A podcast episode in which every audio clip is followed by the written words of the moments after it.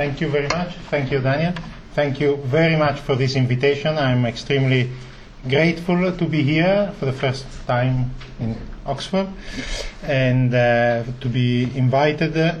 and uh, this does seem a very interesting uh, series of, uh, of uh, conferences. I'd like to be here in a couple of weeks when Judge Tarfusser is here. He's very well known in The Hague as a very outspoken judge when he is not in his judicial function, and therefore, and therefore, probably very interesting insights you will get uh, uh, through through him. My idea for this afternoon is uh, to. Um, uh, through this short presentation, give you a very first idea of what the Special Tribunal for Lebanon is all about as uh, Daniel said, uh, it's extraordinary. We, we sometimes call it the very special tribunal. Uh, and um, uh, maybe I'll talk for about 40 45 minutes. If at that point you are still alive, I will be happy to hear uh, questions from you. Uh, and maybe we can have some, some, some debate and some discussions about the STL.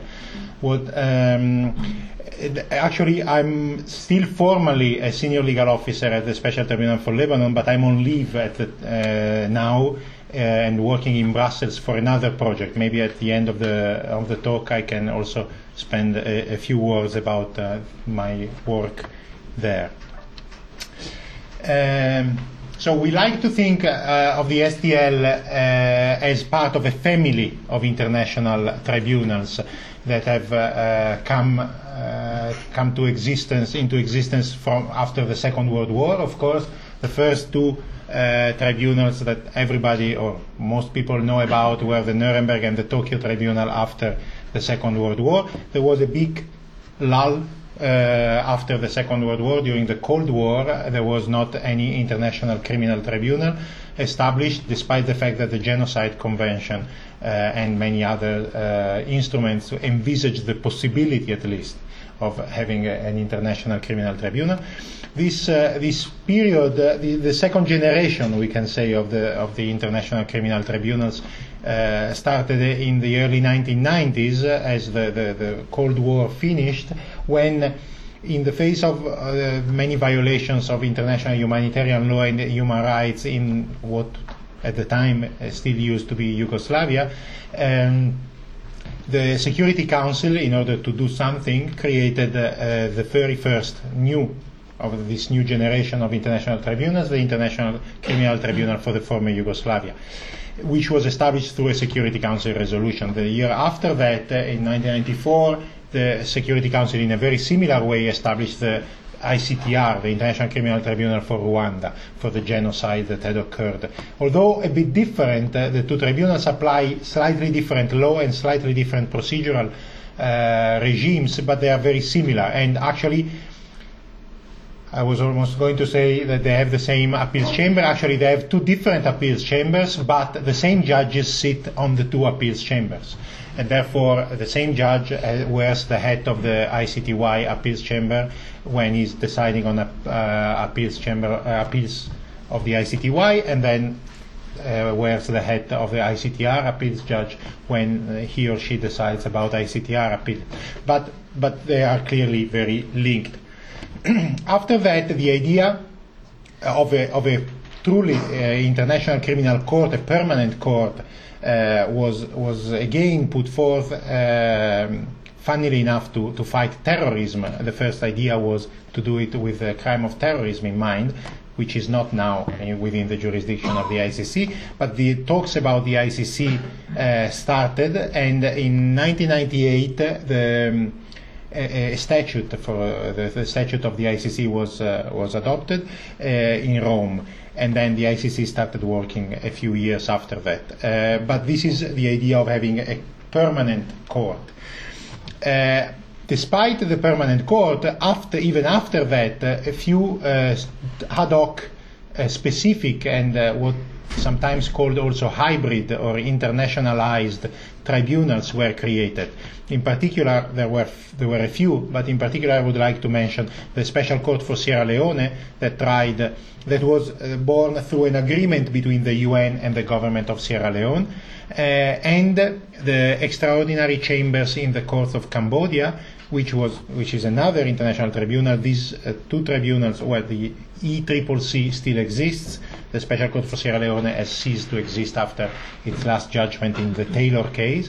Uh, they were created both through an agreement, through a treaty between uh, the UN on the one side and the government of the concerned country on the other side. Uh, this is uh, having uh, after this uh, introduction, starting to talk about the special tribunal for Lebanon. This is what the downtown Beirut on the waterfront of Beirut looked like on St. Valentine's Day in 2005. This was a, a, huge blast that killed former Prime Minister Hariri, who was running for re-election and was, according to uh, all commentators going to win the elections a few months after, and uh, uh, this explosion killed him, 21 other people, um, and injured uh, more than 100 other people around. After this, uh, the Security Council, the next day, the Security Council issued a statement saying that, uh, calling the Lebanese government to bring to justice the perpetrators, and urged all states to cooperate fully in the fight against terrorism. It was, this was immediately uh, honed in as a, as a case of terrorism and uh, uh, possibly a, a, case where which had international relevance. That's why the Security Council stepped in because usually the Security Council doesn't uh, involve itself in purely domestic matters. And on 25th of February, the um, the UN decided to establish a UN fact-finding mission that was led uh, by um, Peter Fitzgerald and issued uh, a report about one month later. Uh, in one month later, in April 2005, the UN then established the UN Triple IC, this is how it's called, the uh, Independent International Investigating Commission, to investigate on, on what happened. Uh, and this was done upon the request of the Lebanese government that said that they needed assistance to investigate the matter. And in December 2005, the, actually the government of Lebanon requested assistance in setting up a follow-up to the investigation. Uh, there was already talk of a possible tribunal to um, to try any person who would be considered a suspect uh, after the investigation uh, had completed. And uh, in March 2006, the Security Council issued uh, then a resolution, and I'm going through these dates very quickly. They are not very important, but it's important to get just a sense of the history. Uh, mandated the Secretary General to negotiate an agreement between the UN and the government of Lebanon, just like they had done for uh, Sierra Leone and for, the Cambo- for Cambodia. Uh, they the two parties in early 2007 signed the agreement. So, but for the UN, it's easy. The Secretary General signed, he had the mandate from the Security Council. Uh, from the government of Lebanon, they signed the agreement, but this agreement had to be ratified by Parliament. Um, because, of course, it would make an exception to the general rules of the Lebanese constitution, uh, according to which uh, trials have to take place in Lebanon uh, and according by, by, a Lebanese court. So they needed to ratify this agreement. Um, the agreement also uh, required Lebanon to pay for 49% of the expenses of this tribunal. So, of course, there needed to be parliament, parliamentary approval for this.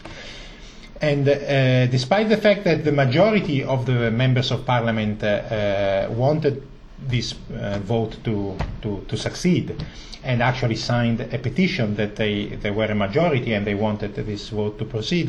Um, the president of parliament, the speaker uh, of parliament, who is the only one in the Lebanese constitutional system who can convene parliament, refused to convene parliament for a few months so that this vote could not happen. And uh, uh, so they, he, he, refused to, to convene uh, the assembly, and therefore the government, meaning the executive, requested the UN Security Council to issue a binding Security Council resolution on itself, on Lebanon, uh, to essentially do what the Security Council had done in the Yugoslav case and in the Rwandan case to establish a tribunal through a Security Council resolution instead of the agreement that had already been signed and that had been agreed to but could, could not be ratified. The Security Council issued a, a resolution, uh, 1757, according to which there was es- essentially, I think we are locked in, Yes. you, you'll never get out of here. Uh, um, the Security Council essentially issued a resolution giving an ultimatum to Lebanon, saying uh, unless you ratify by a certain date uh, this agreement, will, of course, we cannot make the agreement for you because, of course, the law of treaties provides that you have to. Uh, to, to make the, the agreement yourself, but the provisions contained in the agreement will enter into force through a Security Council resolution. Just like we had done for, the, for Yugoslavia, for Rwanda, and in other cases, we are going to impose on you a tribunal with the advantage that you, at least in this case, have negotiated what is the substance of, the, uh, of this jurisdiction, but we are going to do it. Parliament did, was not convened, and therefore the Security Council resolution entered into force, and the, the, the tribunal was, in a sense, imposed on, le, on the legislature uh, although upon request of the executive uh, uh, of the government of Lebanon. And uh, then the next day, Parliament convened again because finally the Speaker of the House decided to convene Parliament, but this was not on the agenda anymore, and therefore everybody was happy. Um, this did not mean, of course, that immediately they started uh, working, the STL started working. The investigation by the Triple IC, the investigating commission, was still ongoing. Uh, and therefore, the Sec- Secretary General decided at a certain point, in his wisdom, uh, to st- uh, start that the tribunal would actually start operations only on the 1st of March of 2009. They found out just after that that it was a Sunday. So we all had to come in on a Sunday for the inauguration, but this, I, I really don't know why they chose that date. But um, the mandate of the STL is uh, to prosecute all those that are allegedly responsible of the attack of the 14th of February, uh, the explosion you saw before, but also since there was there had been a string of other attacks just before and after, uh, during uh, essentially uh, the period of a bit more than one year, that had uh, targeted other political and, and community leaders uh, in Lebanon. The tribunal was also given the opportunity to. Um, to the, the, mandate to investigate and prosecute uh, any other connected attacks during between 1st of October 2004 and 12th of December 2005. Uh, these are the dates of two, uh, not random dates, dates of two other terrorist attacks. But the tribunal can only prosecute this if it finds that they are connected to the Hariri case.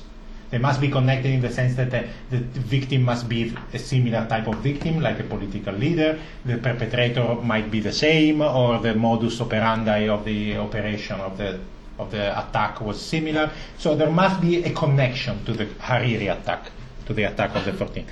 And then the tribunal might might also be. Uh, might also have jurisdiction over attacks after December, 12th of December 2005, but at that point it requires Lebanon to agree once again to expand the temporal jurisdiction of the tribunal, which has not happened uh, thus far. Although many people have said that there is at least one attack after uh, the, the um, 12th December 2005 that occurred.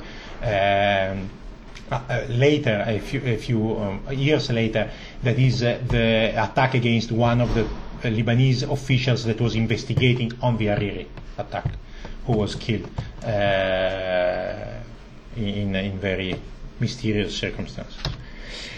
The structure of the Special Tribunal for Lebanon is also peculiar and different from that of the other international tribunals you might know. And I'm not going into the, the tiny details, but essentially all the other tribunals are composed of three organs.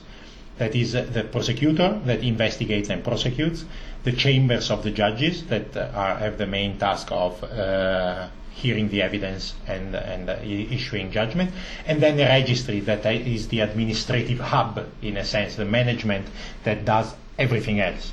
That does what in a normal system a registrar would do in a, norm, in a domestic court, but also the Ministry of Justice, the Ministry of Foreign Affairs, the Ministry of Interior would do to support uh, investigation, prosecutions, and trials. In the uh, STL, in the Special Tribunal for Lebanon, we also have a defense office that is separate from the other organs that is not meant to defend the accused. Those are private lawyers, are, these are lawyers, but is meant to assist the defense teams in uh, preparing, in having the st- infrastructure and anything that might be needed uh, to be on an equal footing with the prosecutor. It's a very interesting uh, um, development in international criminal justice. It's not been followed necessarily by others, but uh, I think it's a, it's a very interesting idea and a very interesting uh, uh organ. Uh, we, like we, I can I can develop it a bit more if one of you uh, is interested. Um, with regard to chambers, focusing on, on, in particular on the chambers, the chambers uh, currently at the STL uh, are composed of 11 judges. I know that if you add these are not 11, but I'll tell you why. Um, there is one pre-trial judge who is always an international judge, uh, meaning non-Lebanese. Uh, and he's uh, uh, in charge of confirming the charges and preparing the case for the trial issuing protective measures orders, uh, ensuring that disclosure occurs properly between prosecution and defense, and so on. Then there is a trial chamber which is made up of two international judges and one Lebanese judge. Uh, that is the trial chamber that is currently uh, busy hearing the first case against five of the accused. I will uh, go into that later on.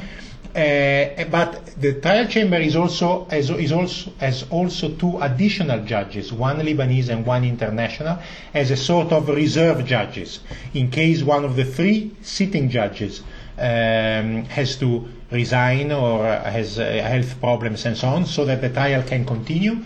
Just one of the reserve judges, an international judge, if the missing one is an international judge, a Lebanese judge, if the Lebanese judge on sitting on the case has to resign for some reason, will immediately get into the case uh, and will have followed all the hearings, and therefore there is no need, there is no delay in the proceedings. This is a lesson learned from the other tribunals where some cases have had, had uh, major problems because one, they last so long that if one of the judges then has to resign uh, or, or, is, or even it has happened at the ICTY dies, uh, during the proceedings, this creates a huge problem and huge delays. So there is uh, this idea, uh, a lesson learned from other tribunals. And then there is an appeals chamber at the STL made up of five judges, three are international judges and two are Lebanese. Um, and this composes the, the, the chambers at uh, the STL currently. With regard to what law is applicable at the STL, um, the STL applies, and this is also a difference from the ICTY, ICTR, and also the International Criminal Court, applies domestic Lebanese criminal law. Does not apply international law, it does not apply war crimes, crimes against humanity, genocide. It applies the law of Lebanon. Um, that is, relates to the Hariri attack and the other connected cases. Unlike the substantive law, the substantive criminal law, procedural law is instead uh, a, a, hybrid form of procedural law. Lebanon has a, a, a what people would call a civil law system with an investigating judge, an investigating magistrate, and not really an adversarial system. Uh, therefore, the rules of procedure and evidence are trying to put together the two systems. System, the Lebanese system, but also, on the other hand, the, the fact of have the, the, the preference for having a purely adversarial system during the, the, the hearings of the evidence, uh, because there was an investigating commission beforehand, existing already before, that became the office of the prosecutor, and therefore that is one of the parties, and you need the other party to be able to challenge the evidence properly in front of the trial chamber, and therefore you need an adversarial system. So the rules of procedure and evidence try to uh, find a mixed uh, system, but in practice are very similar to the rules of procedure and evidence at the ICTY, at the ICTR, and in part also at the ICC. So uh, they are quite different from the Code of Criminal Procedure of Lebanon fundamental features of the uh, STL uh, proceedings, and again, if one, some of you are interested, I can go into more details afterwards, is of course the presumption of innocence and the standard beyond reasonable doubt, that uh, is the standard that can, uh, according to which a person can be convicted only if there is uh, evidence proving his guilt uh, beyond reasonable doubt the hearings are public and it's a purely adversarial proceedings during the hearing of the evidence at least. Um, the, the, the conduct of the proceedings is therefore very similar to uh, what you would have in, uh, in England, in the US, uh, in, well, even in many other systems where there is this adversarial system in front of a judge, not in front of a jury. So, unlike most cases in the US, for example, most high-level criminal cases in the U.S., for example, uh, and but also but different from the, the system, the typical common law uh, system, adversarial system, there are no strict rules of evidence. Uh, this is a typical feature taken from the civil law uh, system, from the Lebanese system. That is, that uh, the parties can bring any evidence uh, as long as it's probative and relevant, and then it's up to the judges at the end of the case, essentially, not at the stage uh, of the admission of the evidence, but at the end of the case to decide overall on the admissibility and not so much on the admissibility, but on the relevance and on the way to be given to the evidence.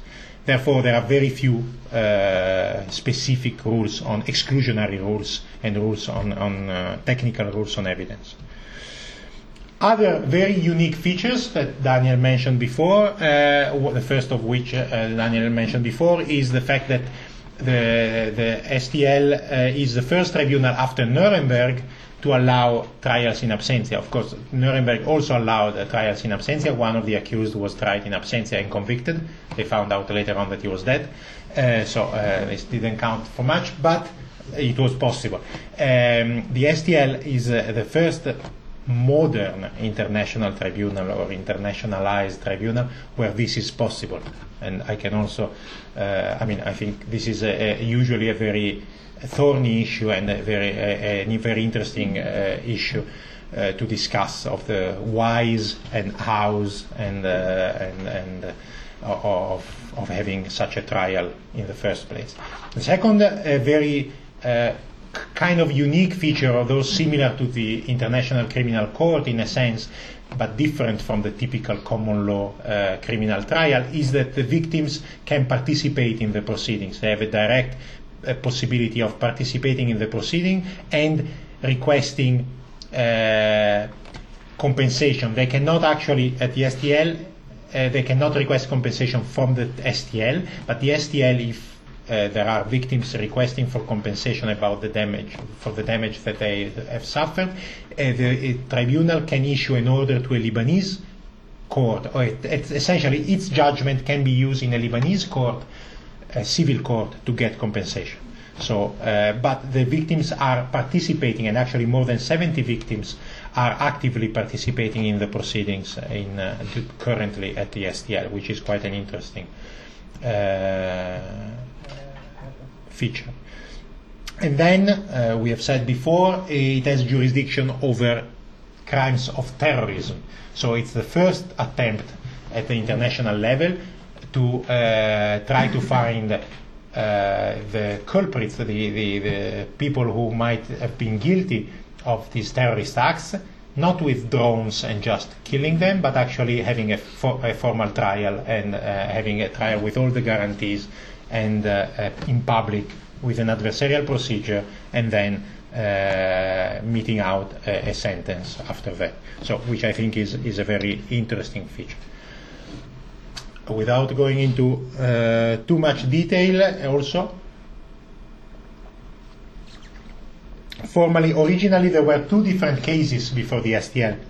The first case was against the, the first four accused, Ayyash, Badreddine, Oneissi, and Sabra, And, uh, um, and on the 1st of February 2012, the trial chamber made a, a finding that it should proceed in absence against these four accused, and the trial started on the 16th of January 2014. However, there was a second case against Mr. Merhi, who was uh, also found to be there, there, there, were, there was enough evidence to uh, indict him and to, to confirm the charges against him, and and therefore in. Uh, on the 20th of December 2013, the trial chamber made a different, another finding with regard to his uh, case that he also had absconded, and therefore there was a reason to have a trial in absentia against him.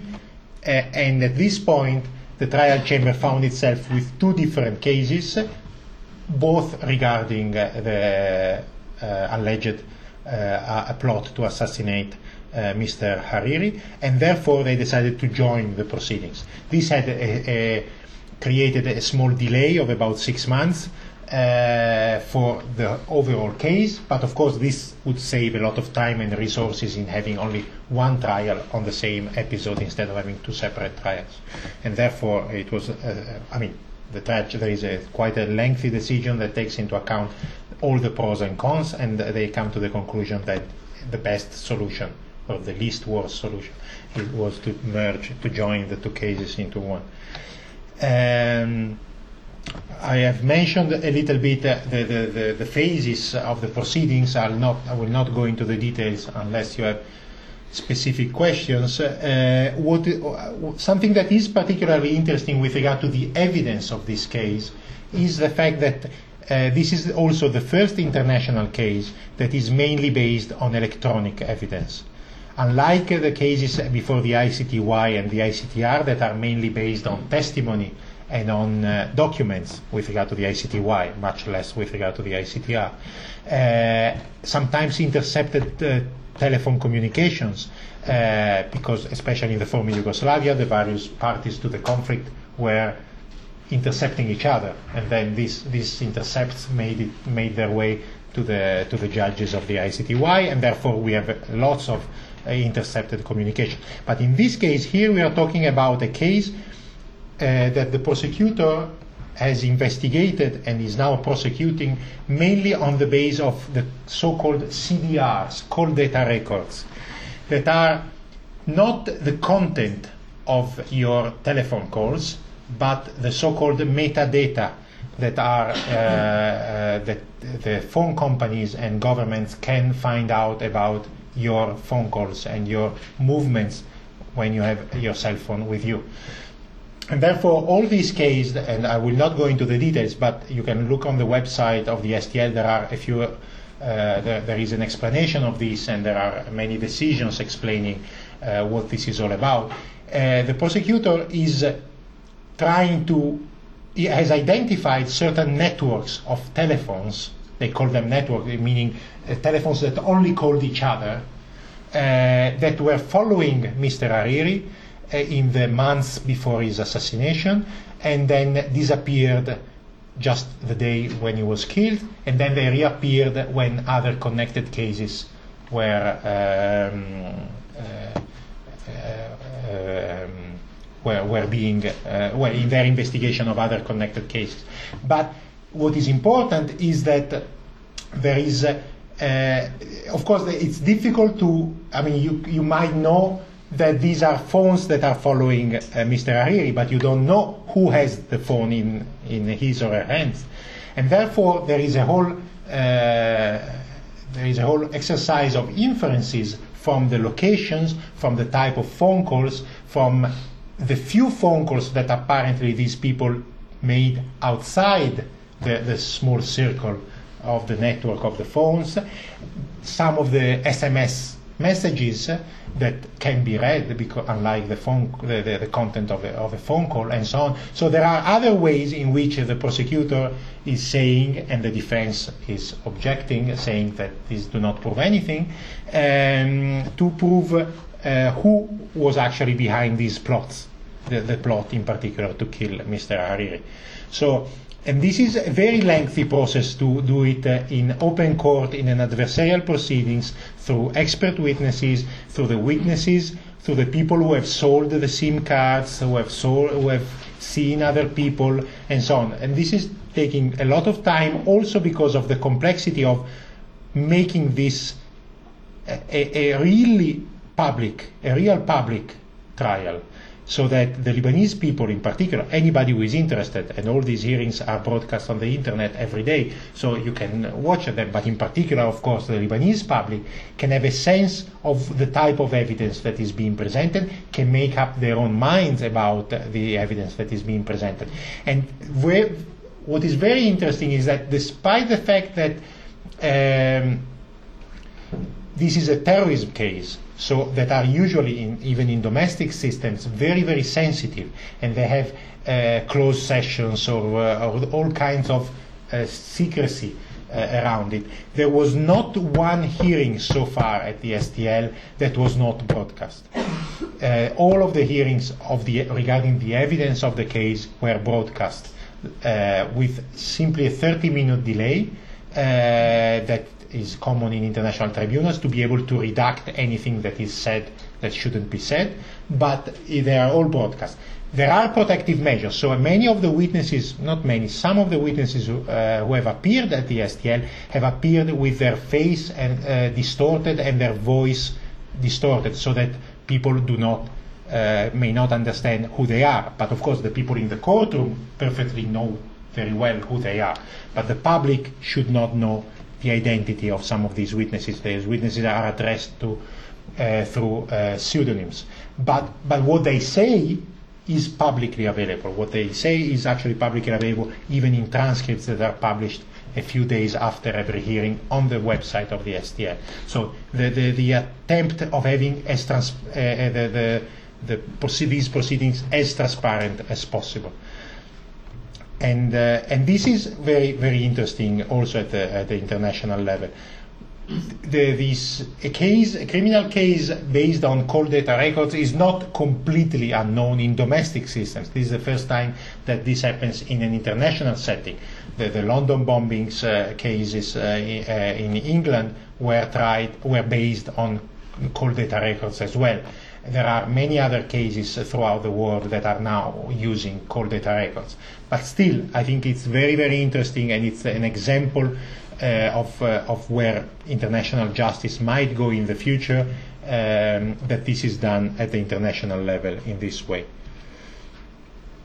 I have uh, uh tried to keep this very brief. Uh, I see nobody yet has fallen asleep, and uh, maybe uh, before uh, asking if you have any questions, uh, well, no, maybe maybe let's start with your questions, and then and then I'll.